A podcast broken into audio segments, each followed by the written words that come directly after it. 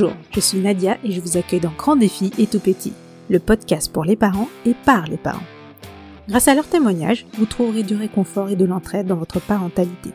Mon but étant de vous emmener dans un monde où les parents peuvent raconter leurs difficultés sans jugement et avec bienveillance. Dans cet épisode, je vous présente Gracie, une femme pleine d'énergie et d'humour, mais aussi une maman d'un garçon qui souhaite un deuxième enfant. Vous l'aurez compris, Gracie est en parcours PMA, et ce depuis 6 ans. Elle revient ici sur le début de son parcours, la pause du reconfinement, qui a été difficile à gérer pour beaucoup de couples, et enfin sur sa situation actuelle. Gracie aime parler de son quotidien autour de la PMA sur son compte Instagram. Elle y fait d'ailleurs des vidéos humoristiques qui, je suis sûre, vous feront sourire quelle que soit votre situation. Mais Gracie sait aussi qu'on ne peut pas rire de tout, qu'il y a des passages difficiles dans un parcours PMA et qu'il faut beaucoup de courage. Je vous souhaite une très bonne écoute. Alors, euh, ben, moi, je m'appelle Gracie. J'ai 38 ans euh, passés, 38 ans euh, quelques mois, ça compte maintenant. Je suis mariée avec François. J'ai un petit garçon d'un premier mariage qui s'appelle Zadik, qui a 11 ans. Et j'ai une belle fille qui a 18 ans. Voilà ma famille, ma petite famille. Et j'ai deux chiens que je ne dois pas oublier. Alors, quand on s'est mis ensemble, moi, je, j'ai été quand même assez directe avec lui. Je lui ai dit, écoute, moi, je veux un deuxième enfant. À l'époque, j'avais 31 ans. Je veux absolument un deuxième enfant. Si l'idée ne te, convient pas, euh, c'est peut-être pas la peine qu'on démarre une histoire euh, sérieuse parce que moi, c'est quelque chose, euh, voilà, c'est, je ne ferai pas une croix là-dessus. Que je sois en couple ou célibataire, je ferai un deuxième enfant. Voilà. Donc euh, il m'a dit euh, écoute euh, moi j'ai jamais spécialement voulu de deuxième enfant parce que je pense que j'ai pas rencontré de personne qui me donnait l'envie. Il me dit mais avec toi j'ai envie. Et puis en fin d'été 2015 il me dit bah écoute ce serait peut-être pas mal qu'on qu'on se lance. Donc ça faisait un an et demi qu'on était ensemble à l'époque. Et, et puis bah, j'ai arrêté la pilule au mois d'octobre en me disant que euh, ça allait euh, aller très vite puisque ben j'ai eu mon fils très très facilement. Moi très confiante, lui aussi, hein, il n'a pas du tout galéré à avoir sa fille. Et puis euh, au bout de six mois, je vois que rien ne se passe. Donc là, je je me suis dit je vais aller voir quand même mon gynéco pour lui en parler. Parce que ce qu'il faut savoir, c'est qu'avant mon fils, j'ai quand même fait deux avortements lorsque j'étais plus jeune. Donc, au niveau fertilité, euh, je me considérais pas comme quelqu'un qui était euh, peut-être à problème, quoi. Et au bout de six mois, rien. Ça a commencé à me mettre un peu la puce à l'oreille. Donc, je suis allée consulter et on et j'ai eu le droit à la, euh, au, tu sais, au, questionnaire habituel euh, vous avez des grossesses, pas de grossesse. Donc j'explique mon parcours, j'explique le parcours de mon mari et le médecin me dit est-ce que votre mari a subi des opérations? Je lui dis bah les amygdales, les végétations, je crois. Et puis après je lui dis ah mais non mais je me souviens, il a deux petites cicatrices au niveau ben au-dessus du pubis en fait. Euh, je crois que euh, il a eu une hernie quand il était petit et puis je crois qu'il y a une des deux bourses qui est pas descendue. Enfin, il m'avait parlé de quelque chose comme ça, et là, le médecin tilte tout de suite, il me dit spermogramme. Je vous fais une ordonnance, il va faire un spermogramme. Alors, je suis rentrée à la maison avec l'ordonnance de spermogramme. François, il a rien compris.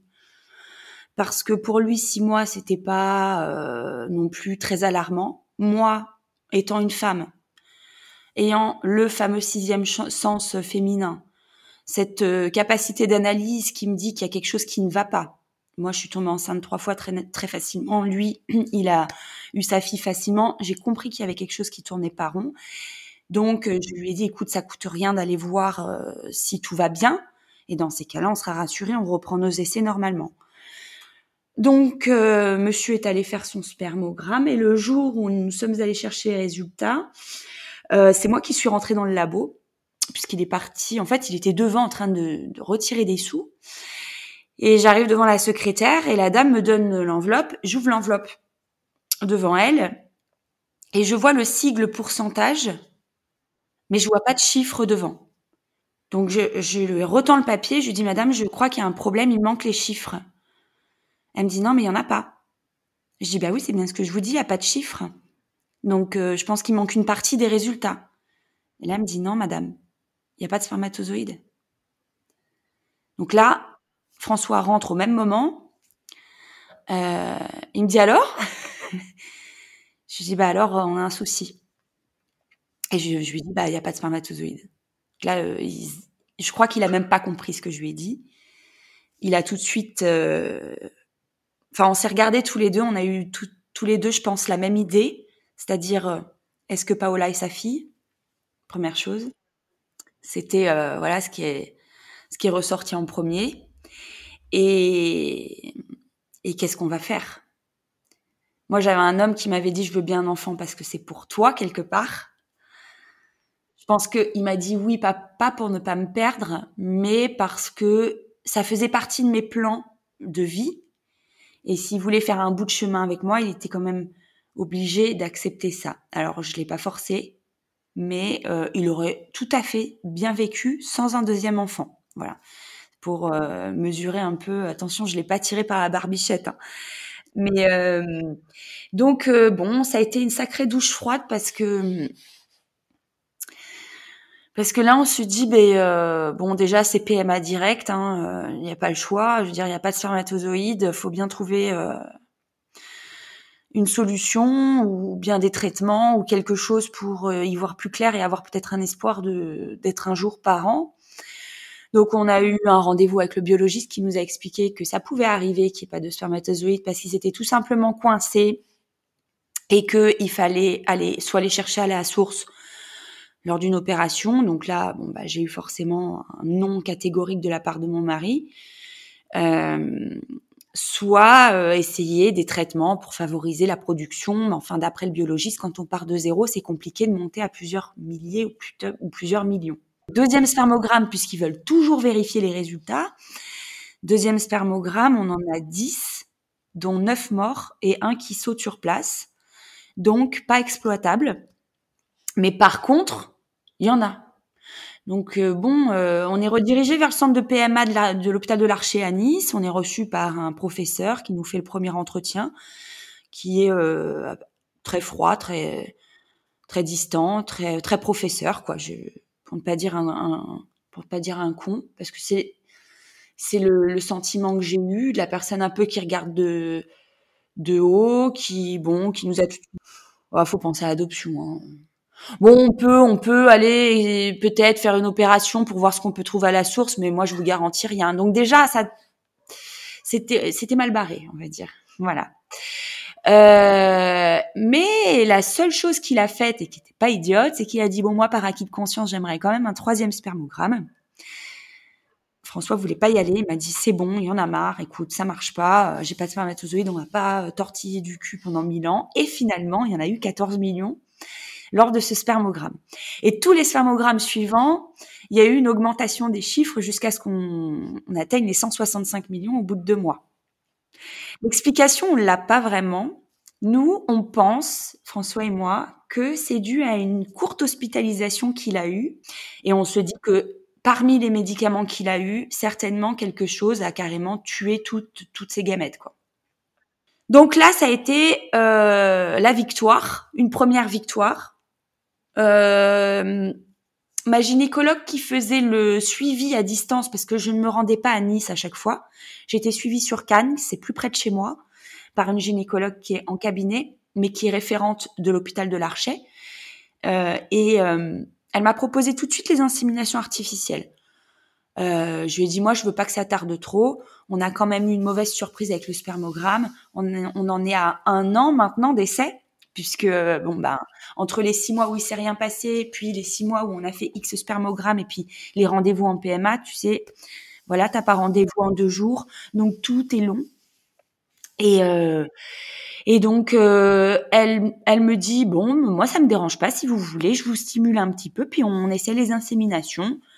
Peut-être ça vous fera euh, gagner quelques mois. C'est parti pour les inséminations. Petit traitement, rien du tout, un peu de gonal, euh, Je faisais un ou deux ovocytes matures par insémination. Je me voyais déjà maman de jumeaux, mon rêve. Trois inséminations, bon, trois flops. Hein. Test négatif de chez négatif. Elle dit bon, ok, euh, on passe en FIV si vous voulez. Donc moi j'ai quand même eu la chance, quand même, je le précise, d'être avec des gens qui ne m'ont pas fait traîner. Je lis des témoignages des fois de filles qui m'envoient des messages, qui me disent, et je trouve ça mais ignoble de laisser les gens comme ça, euh, qui me disent ça fait trois ans que je suis en essai bébé et mon gynéco me veut à peine me donner une stimulation. Donc en général, je ne prends pas de gants, je dis barre-toi. Il faut euh, faire ses recherches, regarder quel centre euh, est bien noté. Faut pas forcément se comparer avec les autres et aller sur les forums ou sur Instagram ou sur les groupes Facebook en disant dans quel centre êtes-vous? Ah bah je suis au centre, je dis au hasard, centre d'Amiens. Ah bah très bien, bah je vais venir parce que vous êtes tombée enceinte. Non, ça n'a rien à voir. Chaque centre fait ses statistiques sur tout un panel de patientes et c'est pas parce que ça a marché pour une que ça va marcher pour l'autre. Donc il faut vraiment bien euh, regarder. Alors, ils sont notés sur plusieurs critères, dont le taux de grossesse, le taux de grossesse qui vont à terme, le taux de grossesse gémellaire ou multiple. Et tout ça, ça fait une note. Et ils sont classés. Parce que ce qu'il faut savoir, c'est que plus ils ont de grossesse, mieux ils sont classés, mais plus ils ont de grossesse gémellaire et plus ça descend leurs statistiques.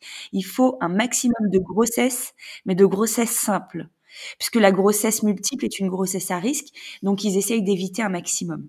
Bien que nous, les mamans, quand on galère depuis des années, quand on nous dit il y en a deux, c'est plus un, don du ciel que euh, euh, on voit pas tout de suite le danger. On voit le cadeau. Alors que c'est vrai qu'en général, ce sont des naissances prématurées, ce sont, c'est une surveillance particulière pour la maman, et il faut aussi euh, intégrer le fait qu'en PMA, on est souvent euh, plus vieille que la moyenne des femmes qui sont en essai dans le reste de la France, puisque plus on avance en âge, plus on est infertile. Donc, il va y avoir plus de femmes qui ont au-dessus de 32, 33, 34 ou 35 ans en PMA euh, que de femmes qui ont 22, 23 ans il y en a malheureusement, mais on est une majorité de vieilles entre guillemets.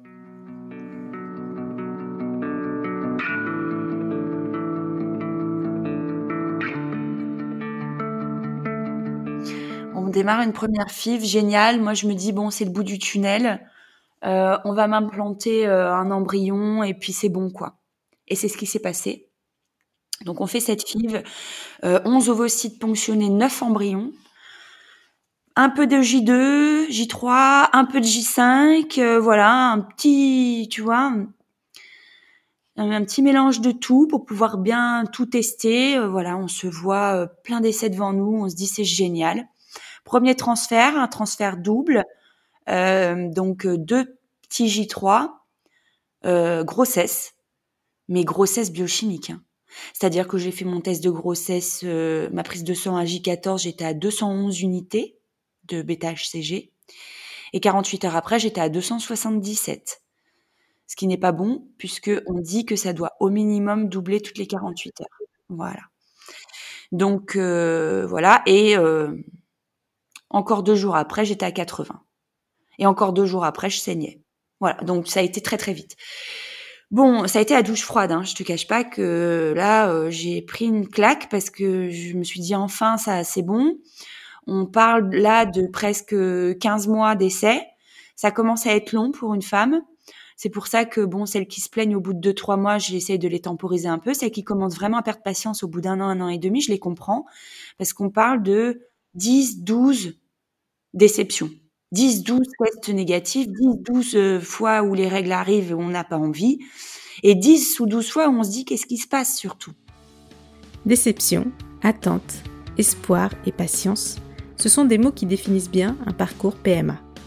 Ce parcours peut être très difficile à vivre, et souvent pour les femmes, car quelle que soit l'origine de l'infertilité, 95% des traitements et interventions seront sur la femme, avec les déplacements et la charge mentale qui va avec. Et très souvent, une aide psychologique est proposée pour accompagner les couples dans ce parcours. Car d'une part, le diagnostic peut être difficile à admettre, et d'autre part, ces hommes et femmes peuvent passer par des sentiments d'incompréhension, d'injustice, s'exprimant souvent sous forme d'impuissance, de colère ou de frustration. Trouver une oreille empathique peut donc faire un grand bien. Gracie nous raconte comment elle a géré tout cela. Bah, tu sais, c'est particulier, on est toutes différentes, mais euh, moi j'ai euh, déjà, bon, j'ai la chance de euh, d'avoir un mari très drôle et, et d'être très bon public moi-même. Donc on se fait des blagues, hein, tout simplement. on se fait beaucoup de câlins. on a déjà des enfants, donc on relativise toujours comme ça.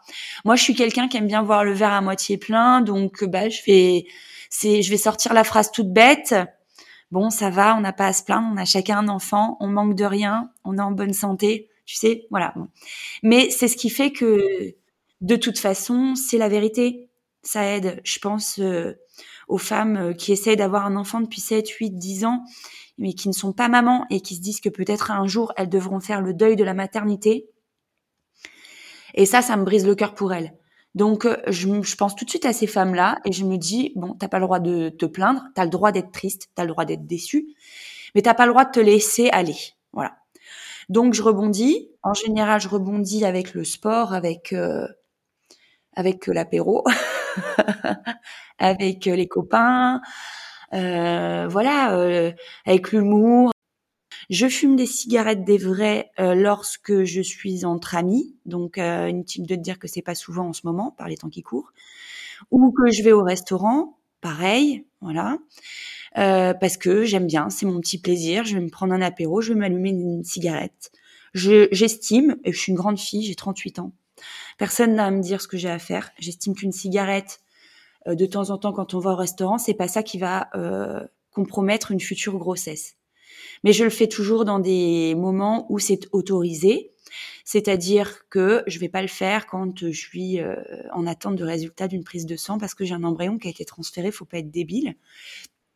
Mais par contre, en période de stimulation, je vais pas me, je vais pas m'arrêter de vivre, mais tout en étant tout à fait raisonnable. Ma gynécologue m'avait demandé de ne pas faire trop de sport parce qu'elle estime que trop de sport à outrance et de manière intensive, ça va dérégler le système hormonal.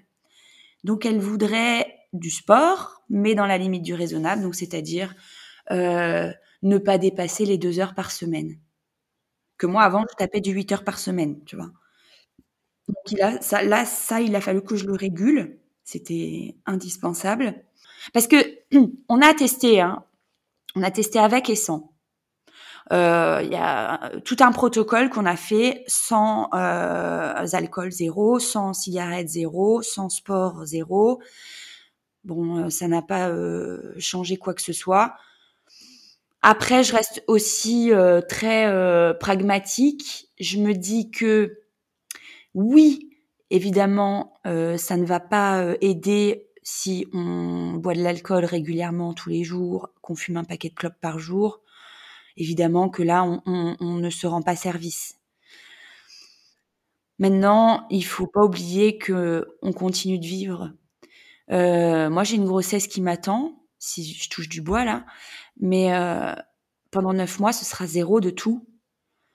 Donc, si je peux profiter un petit peu avant, ça fait quand même presque six ans qu'on essaye de faire un bébé. Euh, Imagine-toi six ans sans une goutte d'alcool et sans une, cigarette pour des bons vivants. Alors il y a des gens, ça les gêne pas du tout, hein, comme ma copine Flavie de babyhope.fr. Euh, elle ne boit pas, elle ne fume pas. Euh, j'aime manger, j'aime euh, manger des bons plats accompagnés d'un bon vin. Euh, la cigarette, c'est un petit plaisir après le repas quand je suis avec des potes ou, quand je suis au restaurant voilà, c'est euh, le geste convivial. Euh, on lève le coude, on, fume une cigarette. Après, encore une fois, c'est pas se rouler par terre et c'est c'est c'est ponctuel. C'est pas c'est pas ancré régulièrement dans nos vies. Donc ça l'était à un moment. ça l'était à un moment. À un moment donné, j'ai fait une pause PMA et j'ai un peu pété les plombs. bah, c'était le confinement, hein, je vais pas vous le cacher. Euh, le confinement, on a bu presque tous les jours. Donc c'est pour ça que je le dis, c'est aussi pour en déculpabiliser plus d'une qui nous écoute, plus d'un et plus d'une. C'est que le confinement, c'est la PMA en arrêt, c'est notre vie en arrêt. Qu'est-ce qu'on fait? Ben, on se fait des bons plats et on se boit du bon vin. Si vous voulez en savoir plus sur le parcours PMA de Gracie avant le confinement, n'hésitez pas à écouter l'épisode 13 du podcast Alors, c'est pour bientôt. Gracie y raconte son parcours PMA des cinq premières années, dans le détail. C'est d'ailleurs un podcast génial et plein d'inspiration pour toutes les personnes en parcours PMA. Dans notre épisode, nous nous concentrons sur la suite, c'est-à-dire que s'est-il passé pendant le confinement et après. Ah ben, je devais attaquer ma troisième FIV euh, juste avant euh, le confinement. Euh, donc échec de la seconde FIV. Au total, 13 embryons, 12 embryons transférés euh, et euh, deux fausses couches. Donc euh, voilà, on était fatigués de ce parcours, mais prêts pour enchaîner sur la troisième FIV. Et paf, confinement. Ça m'a pas démoli. Hein. Franchement, euh, ça m'a pas démoli. Euh, je me suis dit, on n'a pas le choix, donc euh, qu'est-ce qu'on va faire? Bon ben, on va faire le ménage à fond dans la maison. J'ai lavé mes rideaux, j'ai lavé mes tapis, j'ai lavé tous mes placards. J'ai fait beaucoup de sport, beaucoup, beaucoup, beaucoup, puisque en parcours, j'ai pas le droit d'en faire beaucoup. Donc là, j'allais courir 10 km, 10 km tous les jours. j'étais gaulée, j'étais gaulée pendant le confinement. Je te cache pas que j'étais gaulée. Euh, et donc ça me ça me déculpabilise énormément euh, de boire un verre de vin par jour, tu vois. Euh, parce que j'avais j'équilibrais à côté avec ce sport.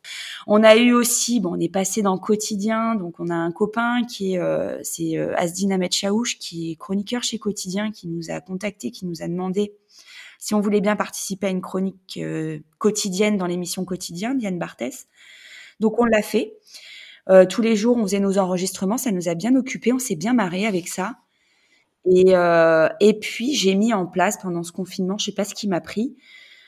Euh, ben j'avais fait le, podcast que j'avais enregistré au mois de mars que tu as écouté avec Anne Fleur exactement. Alors c'est pour bientôt podcast et euh, j'expliquais dans ce, dans ce podcast parce qu'elle me disait, euh, Gracie, on a quand même l'impression que euh, tu, tu, tu te réjouis d'apprendre de, des grossesses. Enfin, euh, non, elle me disait qu'est-ce que ça te fait d'apprendre des grossesses? Je dis ben moi ça me réjouit. D'ailleurs j'aimerais qu'on me tienne au courant parmi mes, mes abonnés, parmi les filles qui me suivent, qu'elles m'envoient euh, de temps en temps leurs résultats positifs. Ça donne de l'espoir.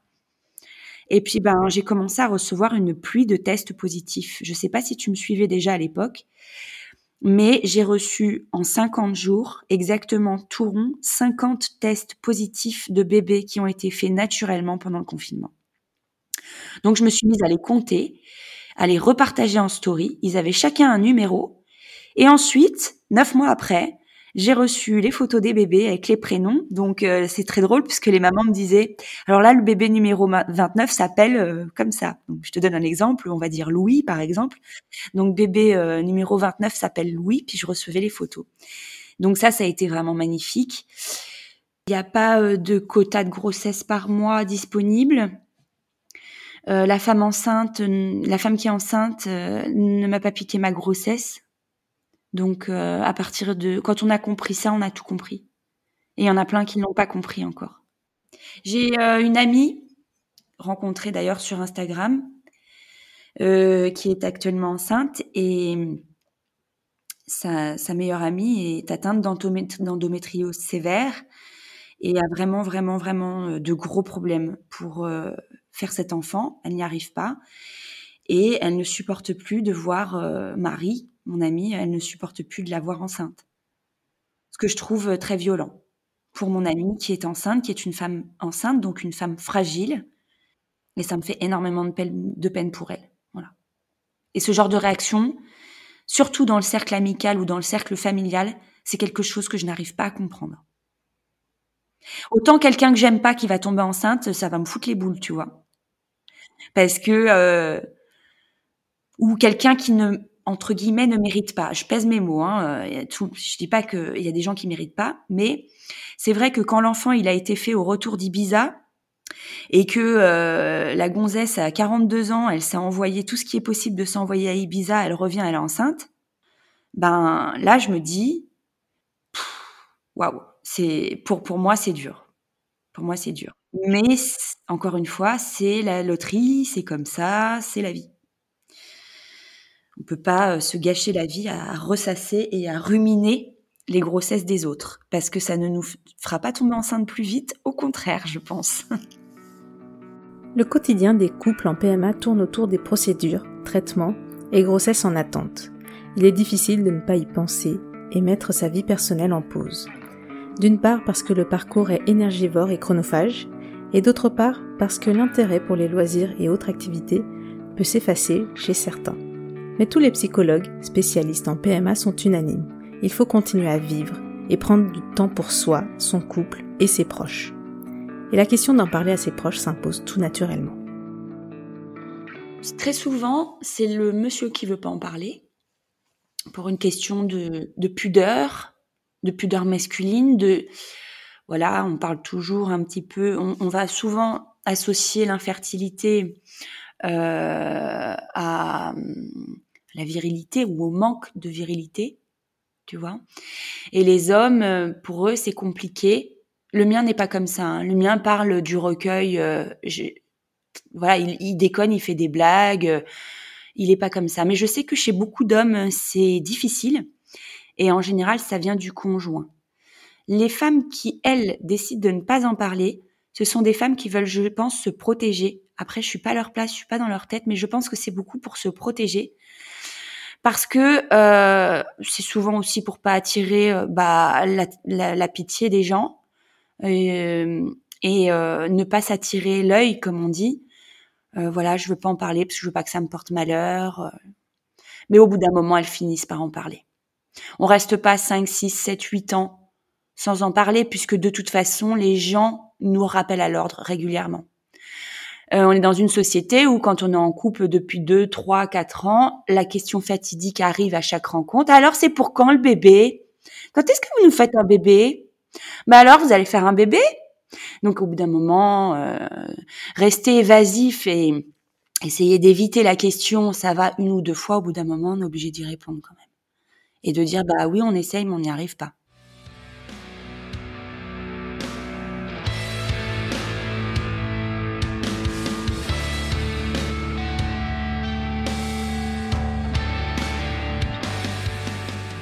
Oui, moi je pense que plus on en parle et plus euh, on rend service aux autres, parce que euh, il y a des femmes qui sont déjà dans l'information. Quand je dis euh, l'information, c'est moi, ça va être Flavie de Baby Hope, ça va être d'autres comptes qui sont très impliqués dans la PMA et qui se documentent et qui se renseignent. Donc c'est pour aussi ouvrir un petit peu les esprits et informer. Euh, les, les, femmes ou les hommes qui rentrent dans ce parcours. C'est pour ça que j'ai fait le compte. Moi, j'en ai toujours parlé très facilement parce que je suis quelqu'un qui, à la base, et euh, je suis pas pudique. Je n'ai jamais été pudique. Je suis issue d'une famille pied noir où tout le monde s'est toujours baladé à poil dans la maison, euh, de la grand-mère au cousin. Donc c'est euh, j'ai jamais eu de gêne à me déshabiller devant un médecin. Euh, j'ai jamais eu de gêne à me déshabiller devant mes copines. Une douche collective, moi, ça me fait pas peur. Donc déjà, dans le caractère, je suis comme ça. Je ne vais pas euh, cacher euh, les choses ni me cacher. Donc j'en ai toujours parlé très facilement à mon entourage, mes parents, mes amis. Et euh, à force de raconter les péripéties qu'on vivait avec mes propres mots, ben les gens se tapaient des barres de rire en fait. Au lieu de dire oh là là ma pauvre et tout ben ma mère était morte de rire ma meilleure amie pareil. Donc euh, ma mère un jour m'a dit écoute Gracie euh, fais des vidéos parce que qu'est-ce que t'es drôle quand tu racontes tes trucs. On a presque envie de rentrer en PMA tellement que tellement que t'es rigolote. Et je lui dis non mais euh, j'ai dit mais non maman tu sais c'est un sujet quand même et elle a insisté. Et j'ai posté ma première vidéo, c'était en octobre 2019. Non, 2000, euh, oui, 2019. Et euh, bah là, j'ai compris qu'il y avait une réelle demande hein, en fait. Hein, C'est-à-dire que euh, je m'étais servi de mon compte Insta que j'avais à l'époque. Je vais avoir 300 amis dessus. C'était mes potes hein, dessus, enfin un compte Instagram classique. Et j'ai posté cette première vidéo. Ça a été vu par le collectif BAMP. Ça a été vu par euh, deux trois comptes de PMA qui étaient influents, dont Fif.fr, Flavie, Baby Hope et tout. Et ça a été partagé. J'ai eu une pluie de partage et des abonnements qui sont tombés, tombés, tombés, tombés. Et puis donc je me suis dit, bah il y a une réelle demande. Et c'est vrai que dans ce parcours, il y a énormément de choses à, à raconter. Il y a énormément de choses dont on peut rire, bien que ce sont parfois des choses très très difficiles à vivre. Mais on peut quand même transformer les choses, c'est-à-dire, ben, pour le don d'ovocytes, j'ai parlé euh, de dans ma vidéo pour le don d'ovocytes pour faire passer le message. Ce sont deux copines qui discutent et il y en a une qui lui demande de bien vouloir donner ses gamètes pour qu'elle puisse remonter dans la liste des dons. Et l'autre lui dit mais attends, euh, bah non mais je vais, je vais je vais je vais pas te donner un de mes gamins quoi. Je, je te donne mon sac Balenciaga si tu veux. J'ai le portefeuille qui va avec. Je te le donne mais je te donne pas un de mes gamins. C'est on est on est quand même on en est là. C'est-à-dire que les gens pensent que donner un ovocyte, c'est donner un de ses enfants, ce qui est faux, c'est une cellule. C'est une cellule qui va être mise en contact avec une autre cellule et qui va devenir un bébé. Mais euh, c'est comme si on donnait euh, une goutte de sang, quoi. C'est rien du tout. C'est un cheveu, c'est rien. Donc euh, oui, il y a eu beaucoup de demandes et puis ben après j'étais prise dans la spirale où j'ai vu que ça plaisait, j'ai reçu beaucoup de messages où les filles me disaient que ça leur faisait du bien parce qu'elles se rendaient compte qu'elles n'étaient pas seules. Ce qu'il faut savoir, c'est que on est tout un peu hystéro, hein, un peu, tout un peu frappadingue, euh, soit euh, naturellement, soit c'est décuplé euh, avec le parcours, soit c'est le parcours qui nous rend comme ça. Mais quoi qu'il arrive, on a tout un peu un pet au casque avec cette PMA. Donc, je voulais vraiment rassurer tout le monde et dire les filles, oui, vous êtes folles, hein, ça on peut pas euh, pas dire le contraire, mais c'est normal. Mais vous n'êtes pas seules, on est toutes pareilles. Faire 50 tests pipi euh, et euh, les démonter et aller les chercher dans la poubelle, on est des, des, des milliers à faire ça. Donc oui, il faut en parler, c'est c'est pas grave. Certaines n'en parlent pas du tout à leur entourage par pudeur. Par contre, elles vont se lâcher euh, sur Instagram avec leurs copines d'Instagram parce que on est une sacrée communauté hein, de filles euh, en PMA, en PMA ou en bébé. Hein.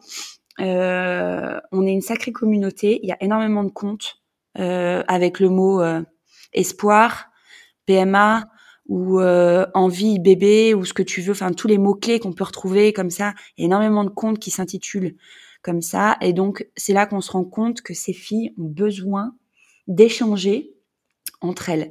Moi ce que je voulais c'était échanger de manière positive. Je voulais faire autre chose que ce qu'on peut trouver sur certains forums. Euh, moi il y a un forum que j'aime beaucoup, c'est le forum de fif.fr et Doctissimo mais il faut en prendre et en laisser parce que euh, voilà, certaines se prennent pour des médecins et là, ça peut être très très dangereux.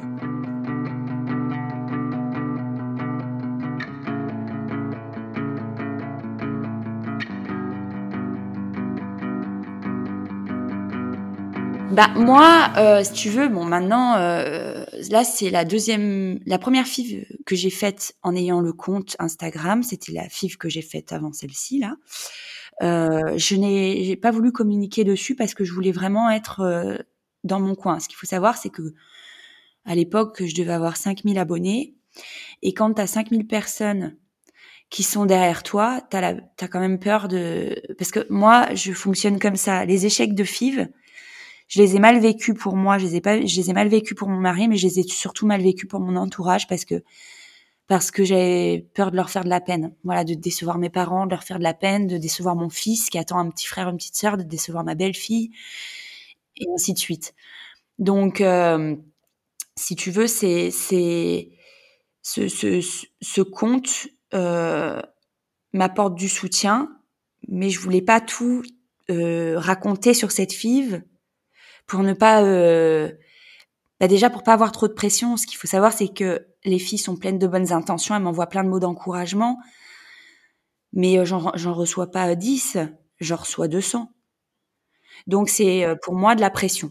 À cette époque-là, c'était de la pression. C'était oh là là, faut que ça réussisse parce que avec tous les messages que je reçois, si ça foire, les pauvres, ça va leur faire de la peine. Déjà, ça va leur faire de la peine et ça va leur enlever de l'espoir pour euh, leur propre cas. Et j'ai carrément changé mon fusil d'épaule euh, pour cette dernière FIF parce que c'est la dernière. Euh, je veux être totalement transparente. Je veux tout montrer. euh, quitte à montrer ce qui est pas beau à voir, les larmes. Euh, c'était pas ma façon de faire avant, mais euh, je me dis que il faut aussi, on n'est pas au pays des bisounours et il faut quand même que je sois assez réaliste sur ce qui se passe. Oui, on peut en rigoler, mais on peut pas tout le temps rigoler. Il y a vraiment des choses qui sont pas drôles. Et moi, je me montre toujours, j'essaye toujours de me montrer sous mon meilleur jour au niveau moral, au niveau énergie. Mais euh, c'est pas la vraie vie. Ouais, tu vois, j'ai un peu trop surfé sur le côté Instagram. Les Instagrammeuses, elles vont montrer une partie de leur salon bien rangé et derrière c'est le why. bah en fait, je suis tombée dans ce dans ce travers là avec la la, FIV précédente et j'ai voulu corriger ça avec la dernière FIV en montrant tout. Bon après, euh, je pense pas euh, partager les résultats euh, dans la foulée où je les aurai, puisque je prépare un film qui va retracer toute cette FIV. Donc, euh, si vous avez des nouvelles de moi le mois prochain, c'est que c'est bon. si vous n'avez pas de nouvelles de moi pendant 3-4 mois, c'est que ça a toujours pas marché. Voilà. Sur cette dernière fille, Gracie a essayé des examens expérimentaux sur l'endomètre, une matrice lab et un wind test. Ce sont les dernières chances et le dernier espoir de Gracie en agissant sur l'implantation de l'embryon. Elle vous explique tout. J'ai fait deux examens complémentaires, donc j'ai fait euh, matrice lab. Le matrice lab, c'est un prélèvement de l'endomètre, euh, une biopsie de l'endomètre en fait, euh, qui est pratiquée par le gynécologue en cabinet et ça va dans un laboratoire dans le 16e arrondissement à Paris qui va étudier euh, le comment dire l'environnement euh, utérin, c'est-à-dire euh, euh, plus précisément, ça va étudier les cellules NK et ce sont ces, cellules-là qui favorisent ou non l'accroche de l'embryon. Donc si elles sont euh, trop nombreuses et trop euh, excitées, trop matures, on va parler de suractivité immunitaire. Et là, elles sont tellement, tellement au taquet, les cellules, que ben, elles font du mal à l'embryon et le rejettent. Ou alors, on va être carrément à l'inverse en sous-activité immunitaire. Elles sont pas assez nombreuses et trop immatures pour avoir la force d'accrocher euh, l'embryon dans l'endomètre. Donc ça, ce sont les deux profils. Il y a un troisième profil qui est le profil mixte, c'est quand on passe de l'un à l'autre, c'est mon cas personnellement. Donc là, on adapte le traitement. À l'issue de tes résultats, tu les reçois au bout de 3-4 semaines et tu as le protocole qui est envoyé en même temps que tes résultats. C'est un protocole Matrice Lab euh, qu'il faut donc suivre à la lettre pour le prochain transfert pour optimiser les chances euh, d'accroche. Et j'ai fait le win test aussi parce que donc le win test, c'est exactement le même geste sauf que c'est envoyé dans un labo qui est à Montpellier, et c'est pour calculer euh, la, la synchronisation euh, de l'endomètre avec l'embryon. Donc je vais faire vite pour expliquer. Euh, on parle de fenêtre implantatoire hein, pour la période où l'embryon doit se nicher. Donc c'est, on parle de du cinquième jour après l'ovulation jusqu'au neuvième. Dans cette période, il y a, un, ou deux jours qui sont optimum vraiment, pour euh, faire le transfert de l'embryon. Euh, on a deux, prélèvements à deux jours d'écart et euh, tu reçois tes résultats avec un petit graphique qui va te montrer lequel des deux jours est le bon jour pour transférer l'embryon. Il se trouve que moi j'ai un décalage de deux jours. Je suis en retard de deux jours. Donc sur mon prochain transfert, on va me mettre un embryon qui a cinq jours on va me l'implanter sept jours après mon ovulation. Voilà, on part de, de, de, très loin et au fur et à mesure des essais, au fur et à mesure des examens, on arrive à euh, expliquer pourquoi ça n'a pas marché. Donc, on arrive certainement à trouver la solution et ça, je vous le dirai bientôt, si c'était la solution ou non. Je mise beaucoup, évidemment, sur ces deux examens. Déjà, d'une part, ça m'a coûté 1500 balles, donc euh, j'aimerais bien que ça fonctionne. Hein. Et, euh, et je mise beaucoup parce que ça a beau être des traitements qui sont expérimentaux, beaucoup de gynécologues refusent de le faire. Et euh, ben, j'espère qu'ils se trompent. Voilà. J'espère qu'on avance vers quelque chose qui nous donnera de l'espoir à toutes. Or, quand on voit les statistiques, on voit bien que il y a quand même une grosse part de, responsabilité de l'endomètre sur l'accroche ou non de l'embryon. Quoi. Il y a un embryon et un endomètre hein, dans une nidation. Voilà, il y a deux facteurs. je veux un deuxième enfant parce que j'ai toujours été faite pour être mère. je je dis pas que mon fils me suffit pas, mais j'en veux un deuxième. Si j'avais pu en faire un troisième, j'en aurais fait un troisième. Donc, euh, si ça se trouve, j'aurais eu un enfant à 32 ans euh, comme ça avec François, et là, on serait en train d'essayer de faire le troisième. Donc, euh, oui, moi, plus il y a d'enfants dans ma vie, mieux je me porte. après, bon, bah, on choisit pas toujours comment ça se passe, quoi. Là, ça a été un peu plus compliqué que prévu. Merci Gracie pour ton témoignage. Je te souhaite que du positif pour cette dernière fille et plein de bonheur par la suite, quel que soit le résultat. C'est la fin de cet épisode. N'hésitez pas à le partager à toute personne concernée de près ou de loin par la PMA. Il ne reste plus que deux épisodes avant la pause estivale. Pause durant laquelle je vous proposerai de découvrir toutes mes sources d'informations qui ont changé ma parentalité. Ça peut être des livres, des podcasts ou même des discussions. Suite à cette pause, je vous retrouverai en septembre pour la saison 2. Si d'ailleurs vous souhaitez témoigner, n'hésitez pas à me contacter. D'ici là, portez-vous bien et à très vite.